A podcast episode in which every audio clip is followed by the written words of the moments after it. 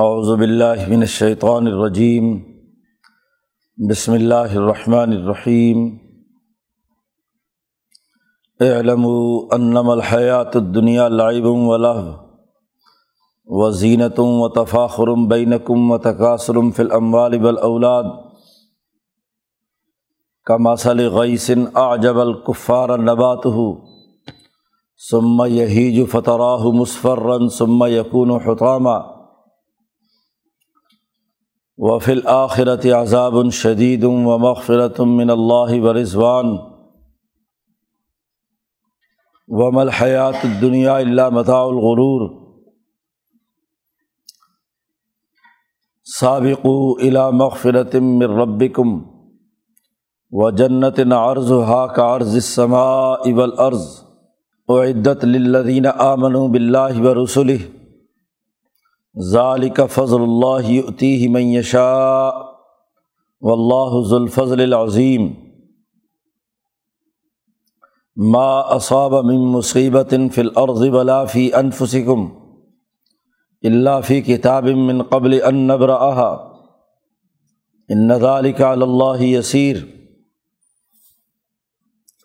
لکی لا تأسوا علی ما فاتکم ولا تفرحوا بما آتاکم و اللہ لا يحب كل مختال فخور الدین یب خلون و یمرون الناس بالبخل ومن يتول فإن اللہ هو الحمید صدق اللہ العظیم یہ صورت الحدید کا تیسرا رقوع ہے پیچھے بات چل رہی تھی یہ کہ اللہ کی تحمید و تسبیح کے بعد دو بنیادی احکامات جاری کیے گئے تھے۔ ایک تو یہ کہ آمین و بلّہ اللہ پر ایمان لاؤ اور اس کے اصول پر ایمان لاؤ۔ ایمان بلّہ کا حکم دیا گیا۔ دوسرا حکم دیا گیا، انفقو مما جالکم مستخلفی نفی مال خرچ کرو۔ ایمان بلّہ اور انفاق للہ۔ دو بنیادی اثاثی اصول واضح کیے گئے کہ ذات باری تعالیٰ پر صدق دل سے ایمان اور انسانیت کے لیے مال خرچ کرنے کا حکم انہیں کے لیے پیچھے دلائل دیے جا رہے تھے کہ کیا ہوا کہ تم ایمان نہیں لاتے اور کیا ہوا کہ تم اللہ کے راستے میں مال خرچ نہیں کرتے۔ جبکہ یہ بات اچھی طرح تمہیں معلوم ہونی چاہیے۔ اے رمو اللہ یحیی الارض بعد موتیہ جیسے مرنے کے بعد زمین کو اللہ زندہ کرتا ہے، ایسے ہی تمہیں بھی زندہ کرے گا۔ اس لیے وہ لوگ جو اللہ کے راستے میں صدق دل کے ساتھ اللہ کو قرض دیتے ہیں، مخلوق خدا پر مال خرچ کرتے ہیں۔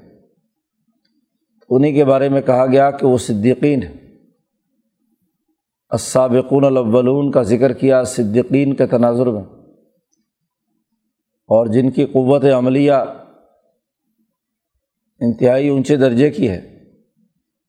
اصحاب الیمین میں سے وہ لوگ جنہوں نے شہادت پیش کی ہے، نگرانی کے فرائض سر انجام دیے ہیں، ان کا تذکرہ بھی پیچھے کیا۔ تو پہلے علمی طور پر یہ بات واضح کی کہ مردہ زمین کو زندہ کر سکتا ہے۔ جو مردہ زمین کو زندہ کرتا ہے، وہی انسانیت کی تخلیق کے لیے کردار ادا کرے گا۔ مال و دولت کو انسانیت کے راستے میں خرچ کرنے کے حکم کے تناظر میں یہ اگلا ایک علمی قاعدہ اور ضابطہ بیان کیا جا رہا ہے کہ اے علمو، اچھی طرح جان لو کہ انم الحیات الدنیا لائب، کہ یہ دنیا کی زندگی کے مختلف مراحل ہیں۔ ان پر ذرا غور و فکر کرو۔ انسان پیدا ہوتا ہے تو پیدائش کے بعد ابتدائی دس پندرہ سال کھیل کود میں گنوا دیتا ہے۔ اس کے لیے دنیا ایک قسم کا کھیل ہوتی ہے۔ ان نمل حیات الدنیا لائبن۔ بالکل بچپن میں تو صرف کھیلتا ہی ہے۔ پانچ چھ سات سال کی عمر۔ اس کے بعد بھی پندرہ سال کی عمر تک جب ایک نئی دنیا اس کے سامنے آتی ہے، تو لہو ایسے ایسے کام کرتا ہے جن کا کوئی نتیجہ نہیں۔ لہو لہو الحدیث پر پیچھے گفتگو ہوئی تھی کہ ایسا کام جس کا نہ دنیا میں فائدہ، نہ آخرت میں کوئی فائدہ۔ بچے جتنے بھی کھیل کھیلتے ہیں، بظاہر لابھ ہوتا ہے۔ کوئی اس کا کوئی نہ دنیاوی، کوئی اس کا معاوضہ ملتا ہے اور نہ اخروی کوئی فائدہ ہوتا ہے۔ اور جیسے اٹھارہ سال کا جوان ہوتا ہے، تو اگلے مرحلے میں ایک نئی ابھرتی ہوئی جوانی گرد و پیش کے نئے نئے حقائق کو دیکھتی ہے، تو سوائے زیب و زینت کے خوش نمائی اچھا لباس، اچھی شخصیت اچھا مکان، تو ہر چیز اس کی طرف متوجہ ہوتا ہے تو ایک قسم کا زینت اس کے لیے ہوتا ہے، ایک نئی دنیا میں آیا ہے۔ جوانی کی امنگیں سامنے ہوتی ہیں اور لباس اور کھانا پینا اور دوسری چیزوں میں اپنی جوانی خرچ کرتا ہے۔ و تفاخرم بینکم ذرا بڑا ہوتا ہے تیس، پینتیس سال کا۔ تو پھر اب آپس میں ایک دوسرے پر تفاخر۔ کہ میرے پاس زیادہ ہے، زیب و زینت کا سامان یا تمہارے پاس؟ تفاخرم بینکم اور اس کے بعد پچاس ساٹھ سال کا ہوتا ہے تو اپنی ذات کی فکر ختم، پھر اولاد کے پیچھے پڑ جاتا ہے کہ یہ اولاد کے لیے بڑی کوٹھی ہونی چاہیے، بنگلہ ہونا چاہیے، مال ہونا چاہیے یہ اللہ، باپ اولاد جو ہے وہ مستقبل میں اچھی طریقے سے رہے۔ تو تقاصر فل اموال والا اولاد مال اور اولاد کی کثرت کے اندر مبتلا ہو جاتا ہے کہ زیادہ سے زیادہ پیسہ آئے، زیادہ سے زیادہ اولاد محفوظ ہو جائے۔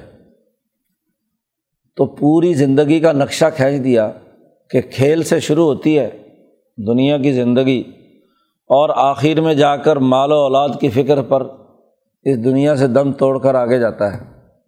پیسہ کما بھی لے تو اس کے کس کام کا؟ آگے اولاد کے لیے چاہے اس نے اس وہ جو کوٹھی بنگلہ بنایا ہے وہ رہے یا نہ رہے، اس کو پسند آئے نہ آئے، وہ اپنا ایک نئے سرکل میں داخل ہو جاتا ہے کہ لاگ، کھیل، زینت، تفاخر تقاصر یہ بے ترتیب انسانی زندگی کے مختلف مراحل ہیں۔ تو اللہ تبارک و تعالیٰ نے کہا کہ دیکھو، یہ دنیا کی زندگی، یہ کھیل سے شروع ہوتی ہے اور زیادہ سے زیادہ زور مارے دنیا میں۔ تو کثرت مال اور کثرت اولاد پر ختم ہوتی ہے کہ میرے زیادہ بیٹے ہونے چاہئیں ان کی زیادہ کوٹھیاں ہونی چاہئیں ان کے زیادہ مال ہونے چاہئیں قرآن حکیم نے اسی کو ایک اور مثال سے بیان کیا۔ کہ مسل غیسن جیسا کہ بارش جب برستی ہے اور مردہ زمین پر جب پانی گرتا ہے، کاشتکار دیکھتا ہے کہ بارش برستی ہے تو وہ دانے زمین میں ڈال دیتا ہے۔ اور وہاں جب دانے ڈالتا ہے تو اس پانی کی وجہ سے رویدگی شروع ہوتی ہے۔ وہ جو پودے ہیں وہ ان کا آغاز ہوتا ہے۔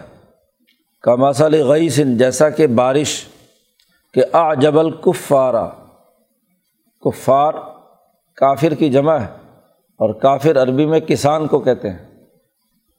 وہ کسان جو بیج زمین میں چھپاتا ہے، ہل چلا کر یا ویسے ہی دانے پھینک کر بارانی زمینوں میں۔ تو چونکہ لفظ کفارہ کا لغ بھی مانا ہے چھپانا، تو کسان کو کافر اس لیے کہتے ہیں کہ وہ بھی دانہ زمین میں چھپاتا ہے۔ اور کافر کو اصطلاحی طور پر کافر اس لیے کہتے ہیں کہ وہ بھی حق کو چھپاتا ہے۔ جانتے بوجھتے ہوئے اس کا انکار کرتا ہے۔ تو قرآن حکیم نے یہاں کسانوں کی بات کی یا کاشتکاروں کی۔ آ جبل کفارہ نبات ہو سما یہی جو جیسے ہی سبزہ اگتا ہے، تو کاشتکار کو بہت اچھا لگتا ہے۔ اس کی فصل کے جب پودے اگنا شروع ہوتے ہیں، سبزہ آنا شروع ہوتا ہے، جب وہ کھیت پر جی اس کی ڈول پر چلتا ہے، تو سینہ فخر سے ہاں جی بڑا خوبصورت لگتا ہے کہ جی میری محنت جو ہے، وہ کام آ رہی ہے۔ سما یہی جو پھر وہی پودا کچھ عرصے بعد جب اور بڑا ہوتا ہے، اپنے تنے پر کھڑا ہو جاتی ہے گندم، تو پھر اور زیادہ خوبصورت لگتا ہے کاشتکار کو کہ ہاں اب اس فصل کے نتائج آنا شروع ہوئے۔ پھر تم دیکھتے ہی دیکھتے دیکھتے ہو کہ فتح مصفرن وہ جو سبزہ تھا، وہ پلاہٹ میں بدل گیا۔ جسے کہتے ہیں، پنجابی میں گندم نسر گئی یعنی وہ پیلی ہو جاتی ہے۔ اور پھر آہستہ آہستہ ہاں جی بالکل خشک ہو کر مرنڈا بن جاتا ہے پودا اور سما یقون و حتامہ اور پھر خود ہی تم وہاں اسے رونتے ہو، کٹائی کرتے ہو اور پرانے زمانے میں جانوروں سے اس کو پاؤں کے ذریعے سے روند کر اس میں سے دانے الگ کرتے ہو اور بھوسا الگ کرتے ہو۔ تو کیا وہ جو پودا اگا تھا، اس وقت کتنے خوش تھے؟ سبزہ تھا، پھر بڑا ہوا پھر پیلا ہوا، پھر پک کر تیار ہوا، پھر خود ہی روند کر اس میں سے دانہ نکال لیا۔ تو قرآن کہتا ہے، جیسے یہ مثال ہے، ایسے ہی تمہاری زندگی ہے۔ پیدا ہوتے ہی تو لابھ پھر لہب، پھر زینت، پھر تفاخر، پھر تقاصر اور آخر میں پھر موت۔ جب فصل تیار ہو جاتی ہے، تو جس جس کی فصل تیار ہوتی ہے، اس کے اندر سے اس کا نسمہ، نسمک باڈی بیج کی طرح الگ کر لی جاتی ہے اور جسم کا چھلکا اتار کر مٹی میں دفن کر دیا جاتا ہے۔ تو یہی تو دنیا کی زندگی ہے، اس کے علاوہ اور کیا ہے؟ قرآن حکیم کہتا ہے کہ یہ دنیا کی زندگی کھیل تماشے سے شروع ہو کر تقاصر اموال اولاد تک پہنچتی ہے۔ بالکل ایسے ہی جیسے پودے کا معاملہ ہے۔ چونکہ اسی لیے پہلے مثال دی تھی، پہلے یہ بات واضح کی تھی کہ اے علم و اللہ یحی الردبال موتیہ مردہ زمین کو زندہ کرتا ہے۔ تو ایسے ہی یہاں بھی انسانی زندگی کے مختلف مراحل۔ ہیں تو اصل قانون اور ضابطہ تو یہ ہے کہ وفل آخرت عذاب الشدید و مغفرت من اللہ و رضوان اگلا مرحلہ دو میں سے ایک ہوتا ہے۔ یا تو آخرت میں یہ تمام کھیل، تماشا، زیب و زینت تقاصر و تفاخر، یہ اختیار کیا، غفلت کی زندگی گزاری کوئی کام کا اور ڈھنگ کا کام نہیں کیا، کوئی صحیح درست کام نہیں کیا، تو فضول کھیل تماشے تقاصر و تفاخر کے اندر زندگی بسر کر دی، تو اس کے لیے تو وف آخرت یا عذاب الشدید بہت بڑا عذاب ہے شدید قسم کا آخرت میں۔ اور یا اگر اسی زندگی کو صحیح تناظر میں گزارا، بچپن سے ہی کھیل تماشا تو ایک ضرورت ہے۔ ہاں جی لیکن اسی کے ساتھ ساتھ ایک مقصد زندگی، ایک نوجوان کا کیا ہے؟ اللہ کی عبادت اور اللہ کے دین کے غلبے کے لیے خرچ ہونے لگا۔ نبی اکرم صلی اللہ علیہ وسلم نے جو فرمایا کہ سب یوز اللہ فی ذلہ لا ذلہ اللہ ذلہ کہ سات آدمی اللہ کے سائے کے نیچے ہوں گے، جس دن کسی چیز کا کوئی سایہ نہیں ہوگا۔ اس میں اس نوجوان کا ذکر کیا ہے۔ کہ شاپ بن نشا فی عبادت اللہ، کہ وہ نوجوان جو اللہ کی عبادت میں جس نے پرورش پائی، بچپن سے ہی عبادات اور اللہ کے ساتھ تعلق قائم ہوا اور انہیں سات آدمیوں کے سات مختلف مراحل بیان کیے ہیں۔ یہی مراحل کہ بچپن سے ہی وہ عبادت میں مشغول ہو گیا اور آخری مرحلہ اس کا امام العادل جس کو اس حدیث میں سب سے پہلے بیان کیا ہے۔ عدل و انصاف کرنے والا حکمران، خوبصورت عورت نے گناہ کی دعوت دی، اس نے کہا کہ میں تو اللہ سے ڈرتا ہوں، انی اخاف اللہ۔ اس نے تنہائی میں اللہ کا ذکر کیا۔ رجل ذکر اللہ خالین حفاظت آئینہ ہو ہاں جی اس کو اللہ نے مال دیا اور وہ مال اس نے انسانیت کے فائدے کے لیے خرچ کیا۔ اس کے لیے اس نے پرواہ نہیں کی۔ تو مال اولاد خود اپنی جوانی اور اپنے مختلف زندگی کے مراحل جہاں قدم قدم پر یہ کھیل تماشے اور زیب و زینت تقاصر و تفاخر تھا، ان سے اس نے روگردانی کی، تو اس کے مختلف مراحل بیان کیے ہیں۔ مختلف مزاجوں کے انسانوں کا تذکرہ نبی اکرم صلی اللہ علیہ وسلم نے اس حدیث میں کیا ہے۔ تو وہ اللہ کے سائے کے نیچے ہوں گے مغفرت من اللہ و رضوان۔ اللہ کی طرف سے وہ مغفرت میں ہے اور اللہ کے رضوان کے سائے میں ہے۔ اللہ تعالیٰ نے انسانوں کے لیے جو رضوان کا ایک نظام قائم کیا ہے، رضابندی خدا بندی فرشتہ بھی، فرشتے کا نام بھی رضوان ہے۔ تو وہ رضوان جو ہے، وہ ان کے اوپر سایہ فگن ہوگا۔ ان کو اس ذلت امیز عذاب سے بچائے گا۔ مغفرت من اللہ و رضوان۔ اب اگر اس کا اندازہ لگاؤ کہ آخرت میں یا عذاب الشدید ہے یا مغفرت و رضوان من اللہ ہے۔ تو اس پورے کا مجموعی نتیجہ یہی نکلتا ہے کہ بمل حیات الدنیا اللہ مطاء الغرور۔ دنیا کی زندگی سوائے دھوکے کا سامان ہونے کے اور کیا ہے؟ یہ تو دھوکے اور دغا دینے والا مال ہے۔ متا کہتے ہیں اس چیز کو جسے استعمال کر کے اسنان پھینک دیتا ہے۔ تو ایسی چیز جو استعمال ہوئی، اب چونکہ دنیا میں رہ رہے ہیں اور دنیا کی یہ چیزیں استعمال میں بھی آنی ہیں، لیکن ان کے اوپر ہی تکیہ کر لینا اور انہیں کو سب کچھ سمجھ لینا، یہ غلط بات ہے۔ اللہ مطاء الغرور۔ ان آیات کے بارے میں حضرت عبداللہ ابن مسعود رضی اللہ تعالیٰ عنہ سے ان کے تلامزہ نے پوچھا کہ ایک طرف تو اللہ تعالیٰ یہ کہتے ہیں کہ دنیا کی زندگی کھیل تماشا، زیب و زینت اور تفاخر و تقاصر ہے، اور یہ مطاع الغرور ہے۔ اور دوسری طرف اللہ میاں ہم پر ذمہ داری عائد کرتے ہیں کہ بیوی کا خرچہ تم اٹھاؤ، بچوں کی ضروریات پوری کرو، ماں باپ کے پر مال خرچ کرو صلا رحمی کرو، اور پچھلی آیات میں اللہ تعالیٰ قرضہ مانگ رہا ہے ہم سے۔ اگر ہم کوئی محنت مشقت نہیں کریں گے دنیا میں، تو مال ہمارے پاس نہیں ہوگا، تو ہم قرض کیسے دیں گے؟ انسانیت پر مال کیسے خرچ کریں گے؟ بظاہر دونوں میں، اس آیت میں اور اس آیت میں بظاہر ٹکراؤ ہے۔ ایک طرف، اقرض اللہ قرض حسن یوزاف الحم ہو رہا ہے۔ اور ایک طرف انم الحیات الدنیا لائب اللہ اور امم الحیات الدنیا اللہ مطاع الغرور۔ یہ بات سمجھ میں نہیں آئی۔ حضرت عبداللہ ابن مسعود رضی اللہ تعالیٰ عنہ نے اپنے شاگردوں کو جواب دیا کہ بات تم نے درست طور پر سمجھی نہیں۔ وہ دنیا کے تمام امور جو غفلت سرمایہ پرستی، مال و دولت اور شیطانی تعلقات سے قائم کیے جاتے ہیں۔ ان کے بارے میں کہا ہے کہ یہ شیطان کا سامان ہے، شیطان کا دھوکہ ہے۔ اور اگر یہی زندگی کے تمام کام، یہی مال، یہی تمام انسانوں کے ساتھ تعلقات اللہ کی رضا اور خدمت انسانیت کی نیت سے ہوں، تو یہ الحیات دنیا میں شامل نہیں۔ ہے کیونکہ وہ ایک اعلیٰ مقصد، آخرت کے مقصد کو سامنے رکھ کر کیے گئے ہیں۔ لہذا ان کا حیاتی دنیا سے کیا تعلق؟ وہ تو گویا کہ اپنی زندگی کو اس نے صحیح مقصد اور صحیح کام پر لگا دیا۔ اور جب زندگی صحیح مقصد اور کام پر لگ گئی تو وہ حیات الدنیا تو رہی نہیں۔ ایک حیات الدنیا ہے اور ایک حیات الآخرہ۔ دنیا اس زندگی کو کہتے ہیں جو بالکل قریب ہے۔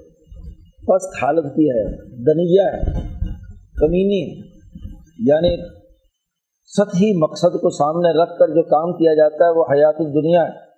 محض کھیلنا کوئی مقصد تو نہیں محض زیب و زینت اختیار کر کے دوسرے پر فخر کرنا یا کثرت مال کا ہونا، اس کو کوئی وقار حاصل ہے؟ یہ کوئی مقصد زندگی بن سکتا ہے؟ تو یہ تو دنیا ہے، پست چیز۔ جی۔ لیکن اگر یہی زندگی آدمی کھیل کود کر جوان ہوتا ہے۔ جیسا کہ حضرت یوسف علیہ السلام کے قصے میں کہا ہے، بھائی باپ سے کہتے ہیں کہ اس کو لے جاتے ہیں ہم تو کھیلے کودے، کھائے پیے جل آپ بیرتا تو لاد کوئی بری بات تو نہیں۔ کھیل کھیل میں ہی چیزیں سکھائی جاتی ہیں۔ ایک کھیل فضول ہے اور ایک کھیل کے ذریعے سے آپ نے حساب سکھا دیا، اس کو کوئی زندگی بسر کرنے کے گر سکھا دیے۔ ہاں جی بچپن میں ہاں جی بچوں کو یہ گڑیا پٹولے کھیلنے کا تمام نسلوں میں رہا ہے۔ خود عائشہ صدیقہ فرماتی ہے کہ مجھے انہوں نے فرمایا سہیلیوں سے بیٹھ کر چونکہ عمر تھوڑی تھی تو یہ ہم گڑیا پٹولے کھیلتے تھے، شادیاں وادیاں کرتے تھے۔ تو یہ سماجی زندگی کے آداب سکھانے کے اعمال تھے۔ تو اس طریقے سے ہاں جی شادی بیاہ ہوتا ہے، یہ ذمہ داریاں ہوتی ہیں۔ ایسے ہاں جی نمٹایا جاتا ہے، ایسے کام کاج کیے جاتے ہیں۔ تو کھیل سے اگر مقصد کوئی عملی زندگی کے پہلو سیکھنا سکھانا ہے۔ اسی طریقے سے جوانی آتی ہے تو جوانی تو جوانی ہے۔ کچھ نہ کچھ تو اس کے اندر زیب و زینت ہوتا ہے۔ لیکن یہی زیب و زینت اعلیٰ مقاصد کے لیے ہو کہ وہ اپنے جسم کی کثرت کرے ہاں جی پہلوانی اختیار کرے۔ عمر فاروق کہتے ہیں کہ نوجوانوں کو گھڑ سواری سیکھنی چاہیے، تیر اندازی سیکھیں، اس میں ان کے مقابلے ہونے چاہیے۔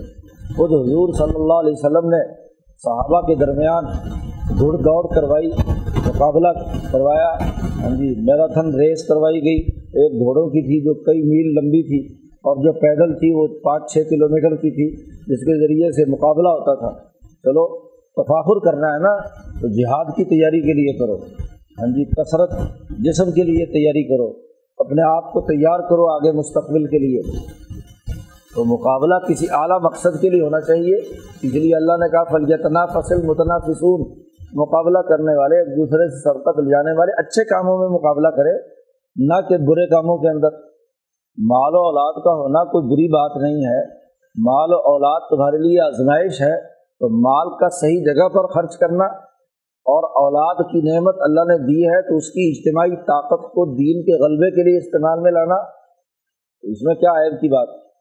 کہ دنیا تب بنتی ہے جب یہ سب کام پست مقاصد کے لیے کیے جائے اور اگر یہی اعلیٰ مقاصد کے لیے، اللہ کے دین کے غلبے کے لیے، نظام قائم کرنے کے لیے یہی مال و دولت اللہ کے راستے میں خرچ کی جائے، تو یہ دنیا نہیں ہے۔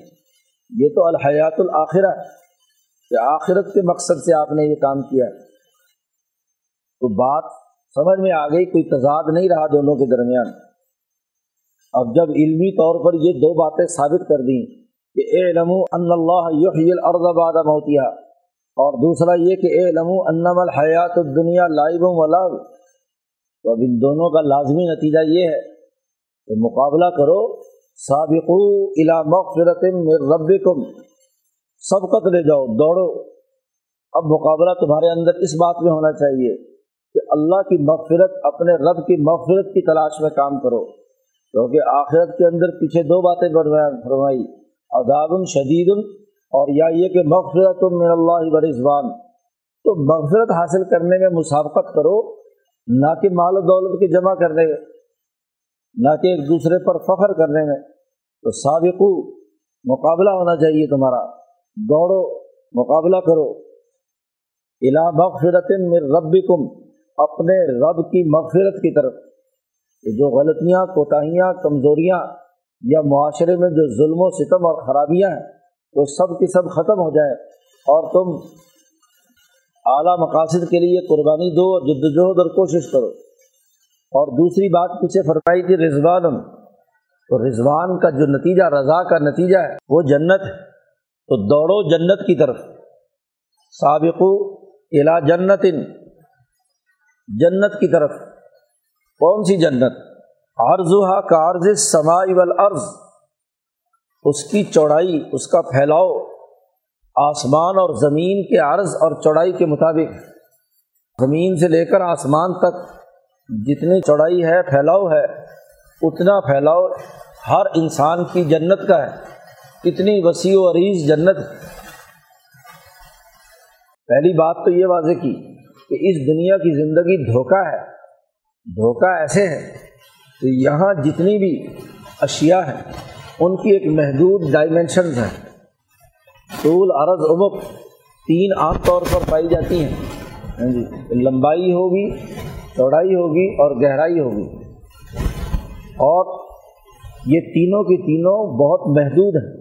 نقطوں کے مجموعے سے سطح بنتی ہے اور سطحوں کے مجموعے سے جسم بنتا ہے۔ تو نکات ہیں یا خطوط ہیں یا سطو ہیں۔ اور ان کے نتیجے میں ہی چیزیں اجسام وجود میں آئے ہیں۔ تو یہ اجسام کا نظام زیادہ سے زیادہ تھری ڈائمینشن پر مشتمل ہے جو تم آج تک استعمال کر رہے ہو۔ لیکن ذرا غور کرو، اپنے عقل کو آگے بڑھاؤ، مزید ڈائمینشن تلاش کرو اس کی۔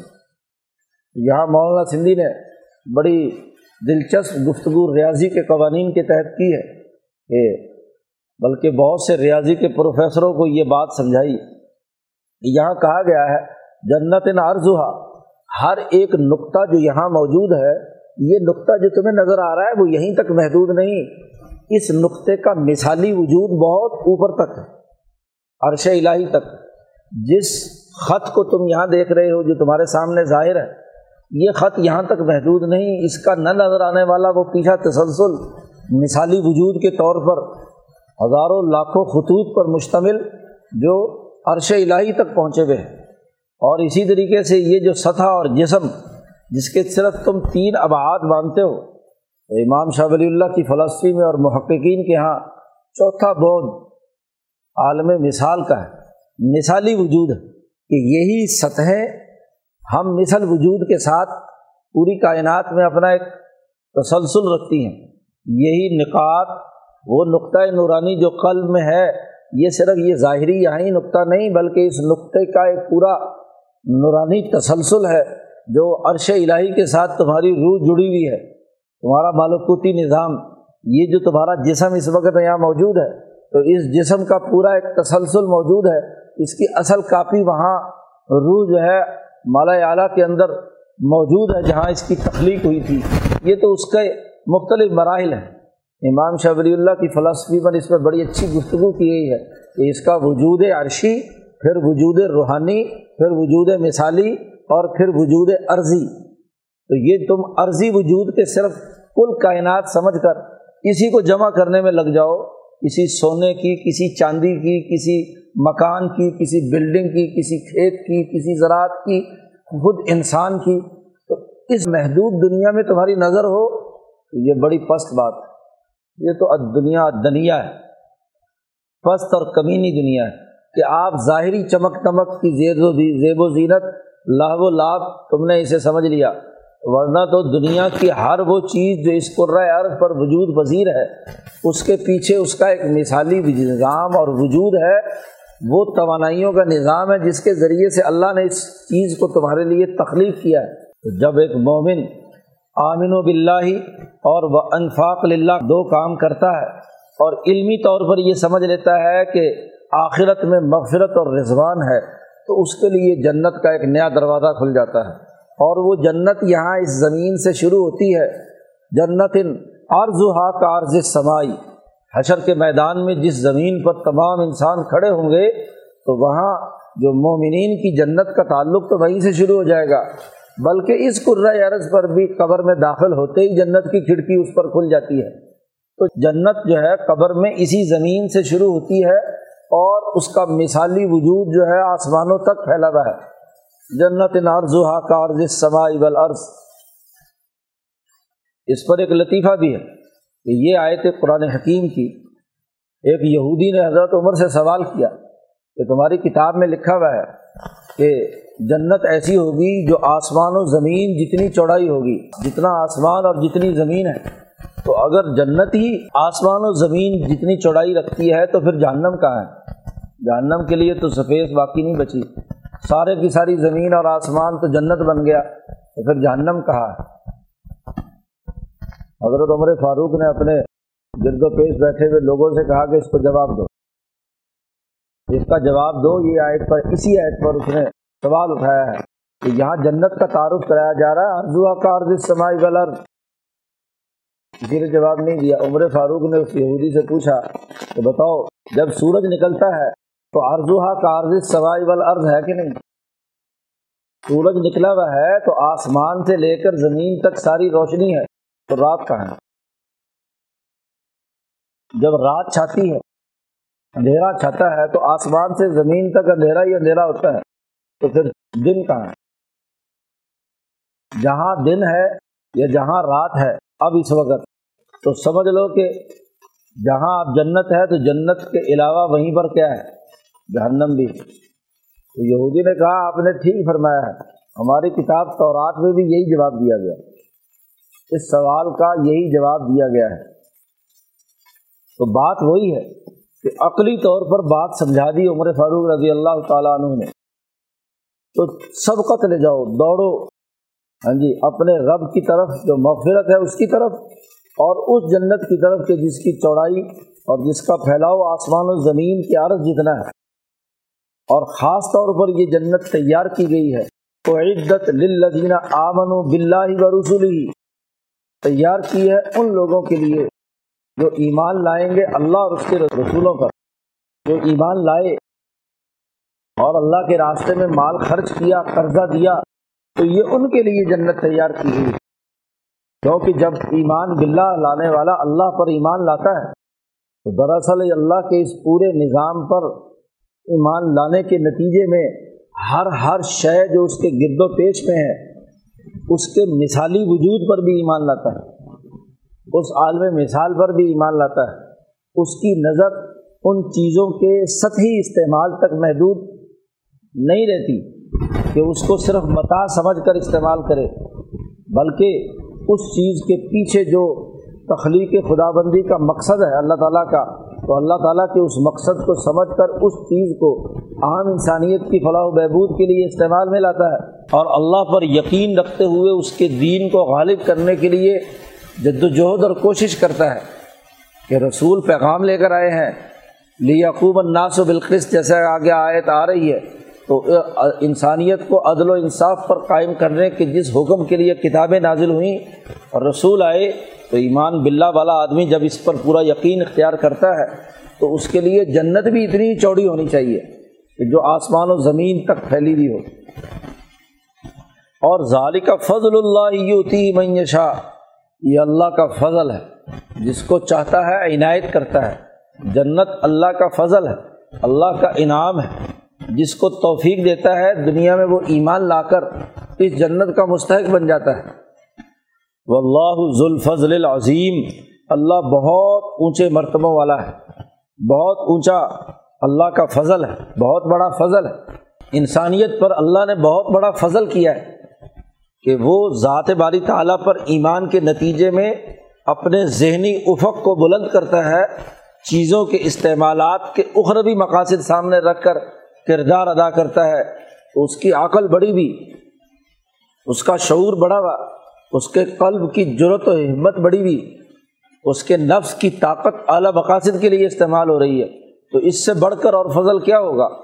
کہ جس انسان کو مواقع مل رہے ہیں، کہ وہ فضل کے حصول کے لیے جد وجہد اور کوشش کرے اور قربانی دے۔ باقی رہی اس فضل کے حصول کے لیے دنیا میں مصیبتوں کا آنا۔ جو بلند ہمت لوگ ہیں، ان کے لیے مصیبتیں کسی قسم کی رکاوٹ نہیں بنتی۔ ان کو اس بات کا یقین ہوتا ہے کہ ما اصاب من مصیبت ان فل عرض ولا فی انفسکم۔ کوئی مصیبت دنیا میں، زمین میں نہیں آتی۔ اور ولافی انفسکم۔ اور نہ ہی تمہارے دلوں اور تمہارے وجود کے اوپر کوئی مصیبت آتی۔ مگر یہ کہ اس مصیبت کے نازل ہونے سے پہلے اللہ نے اسے کتاب میں لکھ دیا ہے۔ لافی کتاب من قبل ان نبر احا ہم نے اس مصیبت کو دنیا میں پیدا کرنے سے پہلے کتاب میں لکھ دیا ہے کہ اس انسان کی جسمانی ساخت، اس کی جبلت، اس کی روح کے تقاضے یہ یہ ہیں اور اس تقاضے کی نتیجے میں یہ یہ چیلنج اسے درپیش ہوں گے۔ یہ یہ مصیبت آئے گی۔ وہ لاکھ اس سے بچنے کی کوشش کرے، نہیں بچ سکتا۔ ہاں جی تو مصیبتیں تو آتی رہتی ہیں۔ مصیبتوں اور چیلنجوں سے گھبرا کر، اعلیٰ مقاصد کے لیے کام نہ کرنا، یہ بڑی کوتاہی ہے۔ ایک اول الاظم انسان، وہ تمام مصیبتوں کو برداشت کرتے ہوئے بھی اعلیٰ مقاصد کے لیے آگے بڑھ کر کردار ادا کرتا ہے۔ وہ اس بات پر پریشان نہیں ہوتا کہ اس کام کے حصول کے لیے مجھے مصیبت آئے گی۔ تو مصیبتوں کا تو اپنا ایک نظام ہے۔ اور یہ نظام اس لیے بنایا ہے۔ پہلے سے لکھا ہوا اس لیے ہے کہ لکھائی لاتا سو علامہ فاتح کم اگر کوئی چیز تم سے چھوٹ گئی، ہدف مقرر کیا کہ یہ کام کرنا ہے، یہ انقلاب لانا ہے، یہ جد و جہد کرنی ہے، اور بالفرض وہ تمہیں حاصل نہیں ہو سکی، اس کی وجہ سے کوئی تکلیف ہوئی، تو تم مایوس نہ ہو۔ تم مایوس نہ ہو لکھائی لاتا سو علامہ فاتح کم غم نہ کھاؤ تم اس بات پر جو چیز تم سے چھوٹ گئی۔ اور ولا تف رہو بیما آتا کم اور اگر کوئی نعمت تمہیں مل گئی، کوئی کامیابی تم نے حاصل کر لی، تو اس پر اطراؤ بت تکبر نہ کرو۔ اپنے عجب کے اندر مبتلا نہ ہو کہ دیکھو جی میری محنت سے دیکھو یہ کام ہوا۔ انسانوں کو حقیر نہ سمجھو۔ تو مال ملے یا عہدہ ملے یا طاقت اور قوت ملے تو اس پہ اطراٹ نہ ہو۔ اور اگر نہ ملے تو ایسی مایوسی جو کام سے روک دے، وہ نہیں ہونی چاہیے۔ کیونکہ ایسی مایوسی جو انسان کے اعضاء کو مفلوج بنا دے، کام کرنے کی صلاحیت اس میں نہ رہے یہ بہت بڑی خرابی کی بات۔ اس لیے ہر چیز پہلے سے کتاب میں لکھی ہوئی ہے، جو تمہارے لیے ہم نے مقرر کر دی۔ وہ اللہ اللہ یحب اللہ مختال فخور۔ اللہ تعالیٰ ہر متکبر، بڑائی اختیار کرنے والے، اپنے آپ پر فخر، غرور کرنے والے کو پسند نہیں کرتا۔ کیونکہ اطراہٹ اور ایسی خوشی جس کی وجہ سے دوسرے کو حقیر سمجھنا، فخر اور تکبر میں مبتلا ہو جانا، یہ بڑی خرابی کی بات۔ کون لوگ ہیں مختار فخور؟ قرآن کہتا ہے اللہ دینا یب خلونہ خلون و یمرون الناس بالبخ وہ لوگ جو بخل سے کام لیتے ہیں اور لوگوں کو حکم دیتے ہیں بخل کا سرمایہ پرستی کے مرض میں مبتلا ہے۔ یہ ہے مختال فخور جو دوسروں کو حقیر سمجھتے ہیں۔ انسانوں کو حقیر سمجھنے کی وجہ سے انسانوں پر مال خرچ نہیں کرتے، بخل سے کام لیتے ہیں۔ تو پیچھے قرض کی اور انفاق للہ کا حکم دیا گیا تھا۔ یہاں آ کر اس کی مذمت کی گئی کہ جو یہ قرض نہیں دیتے بخل سے کام لیتے ہیں، مال کو روکتے ہیں خود بھی اور لوگوں کو بھی حکم دیتے ہیں بخل کا۔ یاد رکھو وہ میں طول فعن اللہ الغریج الحمید جس نے روح گردانی کی، مال کو سرمایہ کی صورت میں داخل کر کے بخل سے کام لیا، اللہ کو قرض نہیں دیا۔ جو ایمان باللہ جس نے اختیار نہیں کیا، انفاق للہ نہیں کیا، تو فعن اللہ الغریج الحمید تو بے شک اللہ تعالیٰ وہ بے پرواہ ہے۔ اس کو تمہاری ضرورت نہیں۔ سارے کے سارے بھی اگر اللہ کی خدائی کا انکار کر دیں، تو اللہ کی خدائی میں کوئی فرق پیدا نہیں ہوگا۔ اور الحمید، وہ خوب تعریف کیا ہوا ہے۔ تمہاری تعریف کا محتاج نہیں ہے۔ سارے تعریف سے انکار کر دیں۔ تو تب بھی اللہ کی خدائی میں کوئی فرق نہیں پڑے گا۔ اس لیے یہ بات بالکل واضح ہونی چاہیے کہ جو بخل کر رہا ہے، اپنا نقصان کر رہا ہے۔ جو اللہ کے راستے میں مال خرچ نہیں کر رہا، تو وہ خود فی الآخرت عذاب الشدید ان کے ماحول میں خود داخل ہو رہا ہے۔ تو تم اپنے فائدے کے لیے، مغفرت اور رضوان کے لیے دوڑنے کا کام کرو اور بخل چھوڑو اور اللہ کے راستے میں مال خرچ کرو اور ایمان لاؤ۔ یہاں تک یہ دونوں مقاصد واضح کر دیے۔ اب ان دونوں کا جو لازمی نتیجہ نکلنا چاہیے اس پر آگے گفتگو ہے۔ اللہ تعالیٰ ہمیں قرآن حکیم کو سمجھنے اور اس پر عمل کرنے کی توفیق عطا کرے